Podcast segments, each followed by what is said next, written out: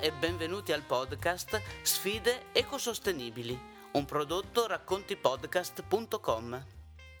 Si tratta di un viaggio verso la sostenibilità, nel quale parleremo di realtà che lottano attivamente per vivere, lavorare e agire in maniera sostenibile.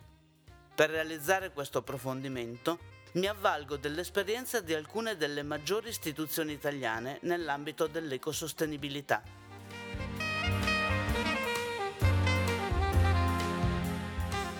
In Italia esistono onlus, fondazioni e associazioni ambientaliste che portano avanti progetti magnifici. E parliamo di pulizia del territorio, di formazione e di promozione di tutti quei comportamenti orientati alla protezione dell'ambiente.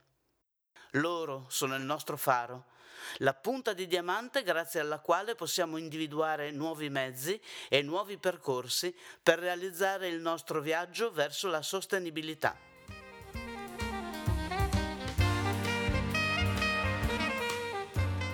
Io sono Rossana Mauri e oggi ho l'onore di avere come mio ospite Riccardo Mancin, marketing accountant e no profit manager presso Plastic Free Onlus. Buongiorno Riccardo, è un piacere averti qui. Buongiorno Rossana, il piacere è mio, sono onorato di essere tuo ospite. Con Riccardo scopriremo la straordinaria attività di rimozione di plastica dall'ambiente. Parliamo di mare, spiagge, boschi, strade, aree abitate e parliamo di formazione nelle scuole. Plastic Free nata solo tre anni fa, che oggi conta oltre 100.000 volontari. Riccardo, raccontaci qualcosa in più in merito alle origini di Plastic Free. Plastic Free Onlus nasce il 29 luglio del 2019 grazie a una folgorazione di un giovane imprenditore molisano, Luca De Gaetano. Era stanco e indignato nel vedere la spiaggia della sua città Termoli invasa dalla plastica e nel vedere quante bottiglie di plastica settimanalmente produceva anche lui stesso. Così ha deciso di creare un'associazione che avesse come focus proprio la sensibilizzazione sulla tematica della plastica in particolare quella monouso, la più utilizzata e purtroppo la più dispersa in natura. Non dimentichiamoci che l'ONU ha definito l'inquinamento da plastica il più pericoloso ed impattante per il pianeta. Quindi il nostro presidente ha azzeccato anche il nome coniato per l'associazione perché plastic free non significa solo liberi dalla plastica, ma è un concetto, uno stile di vita, un obiettivo ormai primario per tutti, dagli enti alle aziende. Plastic Free Onlus nasce prima come realtà digitale posizionandosi presto sui principali canali social e con ottimi risultati, poi dopo qualche mese di assestamento fisiologico si è formato il direttivo, composto dal presidente, la vicepresidente Rosa Reale, il direttore Italia Lorenzo Zitignani e un piccolo gruppo di associati, tra cui anche il sottoscritto, che hanno contribuito a far crescere la Onlus portando il loro entusiasmo, la loro energia, oltre che le loro competenze. Riccardo, ma tu come ci sei arrivato a Plastic Free? Io in quel momento, dopo diverse esperienze nell'associazionismo ambientale, stavo cercando sul web una realtà che mi potesse supportare nelle attività di raccolta rifiuti che già da tempo organizzavo nel mio territorio e ho casualmente conosciuto Plastic Free. Ho trovato subito sintonia con il presidente che mi ha dato fiducia, nominandomi referente per la mia regione il Veneto, Dopo qualche mese, complice la grande crescita della Onlus, sono entrato in pianta stabile nell'organigramma del direttivo, occupandomi di gestione di tutti gli associati e referenti, oltre che del no profit a livello nazionale. A causa dell'esplosione della pandemia, l'inizio del percorso di Plastic Free è rimasto in stand-by per un breve tempo, ma dopo il primo lockdown sono iniziate le attività di pulizia ambientale sul campo. Da lì è stata una crescita costante e davvero stupefacente, il riscontro in termini di numeri è stato incredibile ed è diventato indispensabile strutturarci per essere presenti in tutte le regioni. Ma sai, la cosa miracolosa è come voi siate riusciti a creare una rete gigantesca e capillare in così poco tempo. In effetti a volte anch'io mi sorprendo, è davvero sbalorditivo pensare alla realtà odierna di Plastifree che vede 6.000 associati e più di 100.000 volontari mentre poco più di due anni fa eravamo praticamente solo un piccolo gruppo di persone entusiaste che assecondava i sogni di un ragazzo pieno di motivazioni. Invece eccoci qua, Luca, il presidente, ci ha visto giusto. I fatti sono che Plastic Free in pochi mesi è riuscita a calamitare su di sé l'attenzione di tutti, grazie a un'ottima capacità comunicativa, amplificata senz'altro dai social network, è caratterizzata da contenuti che mettono in evidenza un problema globale, attuale, su cui ormai è impossibile chiudere gli occhi. Fermati dalla pandemia, ma in seguito, date le circostanze, mi sembra di aver capito che avete avuto un'accelerazione notevole. La pandemia, con l'impatto di guanti prima e mascherine poi, ha di riflesso giocato a favore, probabilmente accentuando la questione della plastica dispersa che è sotto gli occhi di tutti, contribuendo a risvegliare molte coscienze sopite. Tutto questo interesse si è tramutato in voglia di azione per cui le persone, vedendoci così attivi e concreti, ci hanno ripagato dandoci fiducia, avvicinandosi a noi. Il processo di creazione della rete nazionale capillare, dal primo comune alla grande città, è avvenuto quindi in maniera naturale ed è strettamente relazionato all'aumento esponenziale di associati e volontari. La vostra attività si fonda prevalentemente sulla raccolta della plastica dall'ambiente e sulla formazione nelle scuole. Perché avete fatto questa scelta? La questione ambientale è vastissima, così come è vasto il panorama delle associazioni che in Italia si occupano di ambiente e tematiche affini. Il Presidente ha voluto fortemente incentrare la sua attenzione sul problema plastica perché è il materiale più presente nelle nostre vite ed è quello che sta causando i problemi più gravi al pianeta, alla fauna e di riflesso anche a noi esseri umani. Pensa Rossana che una recente ricerca italiana ha evidenziato la presenza di microplastiche nella placenta umana. È terribile. Microplastiche nella placenta?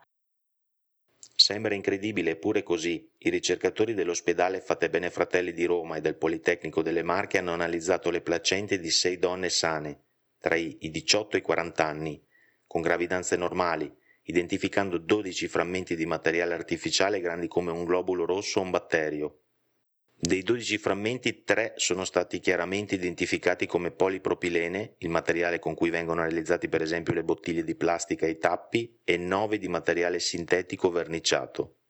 Ti espongo un altro dato pazzesco, ogni anno 10 milioni di tonnellate finiscono nei mari e negli oceani ed è dunque facile capire perché ci siamo orientati a sensibilizzare le persone esclusivamente su questo tema. Ma sai che mi sono spesso chiesta come mai così tanta plastica finisce nel mare o in generale nelle acque? L'80% della plastica e dei rifiuti in generale presenti nei mari e negli oceani arriva dai fiumi. I fiumi, ad esempio il Po, spesso attraversano aree fortemente antropizzate ed industrializzate. Ciò che si disperde in natura, anche se a distanza notevole dal mare, volente o nolente, finisce lì. Se ne produce troppa di plastica, se ne abusa. Un esempio su tutti gli imballaggi nella grande distribuzione, tre banane nella vaschetta di polistirolo avvolte nella pellicola, è inaccettabile. Sì, in effetti è un assurdo. Siamo talmente abituati alla plastica che sembra impensabile farne a meno. Plastic Free nasce per far capire a tutti che cambiare approccio si può e soprattutto si deve. Lo facciamo con pillole informative sui social, portando le persone agli appuntamenti di raccolta di rifiuti ed entrando nelle scuole per educare e formare le menti dei più giovani, affinché gli studenti di oggi diventino domani adulti consapevoli e responsabili. Per noi è una missione, un dovere civico, etico e morale. Come reagiscono i ragazzi, gli adolescenti, i giovani, davanti alla formazione che voi proponete e all'invito di mobilitarsi per andare insieme a pulire il bosco o la spiaggia? Perché di questo si tratta, attrezzarsi e partire tutti insieme. I giovani hanno risposto alla grande facendosi trascinare dall'entusiasmo e dalla voglia di agire, dalla voglia di prendere le distanze dalle chiacchiere e di abbracciare invece l'emozione di sentirsi parte attiva di una grande squadra, direi di una grande famiglia. E come fate? Come vi organizzate? Ci si ritrova in un punto, si indossano dei guanti, la nostra maglietta blu, si prendono i sacchi e in qualche ora si restituisce la dignità a un territorio, eliminando concretamente il degrado dalla natura. Che beneficio hanno i ragazzi? Un benessere fisico e mentale appagante e che invoglia a ripetere l'esperienza. Qual è il vostro target? Il nostro target di partecipanti è comunque variegato sia per età che per condizione sociale ed è giusto sia così perché l'ambiente è la nostra casa ed è bellissimo vedere tutti fare la loro parte. Perché parli di condizione sociale? D'altronde l'impegno verso un mondo migliore deve riguardare chiunque. Ti faccio uno spoiler. Per i giovani in particolare ci saranno diverse novità molto stimolanti a breve, con l'arrivo del nuovo sito web e della nuova sezione personale per i volontari e gli associati. Grande! Attendiamo con curiosità. A proposito di adesione, come si fa per diventare un referente plastic free, ad esempio in una zona che ancora non è coperta? Il referente Plastic Free è il portavoce della Onlus sul territorio, un punto di riferimento importante per tutti coloro che vogliano conoscerci meglio e unirsi fisicamente alle nostre azioni. Diventare referente è molto semplice, bisogna associarsi alla Onlus con la quota annuale di socio attivo da 50 euro e successivamente si verrà guidati e formati internamente. Lo scopo è quello di far apprendere al referente gli automatismi standard e le linee da seguire affinché possa operare in modo efficace nella propria zona. Il nostro appoggio è costante e non c'è nulla di complicato, basta semplicemente un po' di buona volontà e un minimo di tempo da dedicare alla causa.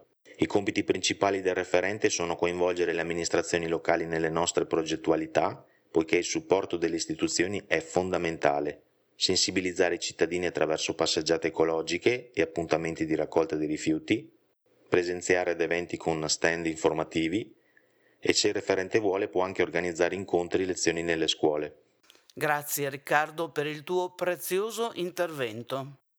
Grazie a te Rossana, a presto. Spero di averti presto di nuovo in diretta per approfondire il tema plastic free e soprattutto per incoraggiare chi non lo ha ancora fatto ad avvicinarsi alla vostra realtà e ad acquisire consapevolezza in merito ai danni che facciamo all'ambiente quando disperdiamo rifiuti.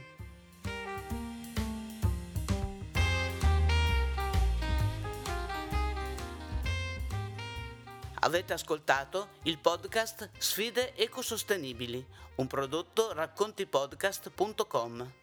Il nostro obiettivo è quello di raccontare che è possibile realizzare cambiamenti anzitutto nel nostro modo di pensare e di conseguenza di agire, in una direzione utile al rispetto e al sostentamento reciproco. Vogliamo dar spazio alle realtà meritevoli, quindi raccontateci la vostra storia perché le vostre scelte e il vostro coraggio disegnano la strada per molti altri. Io sono Rossana Mauri e vi aspetto alla prossima puntata.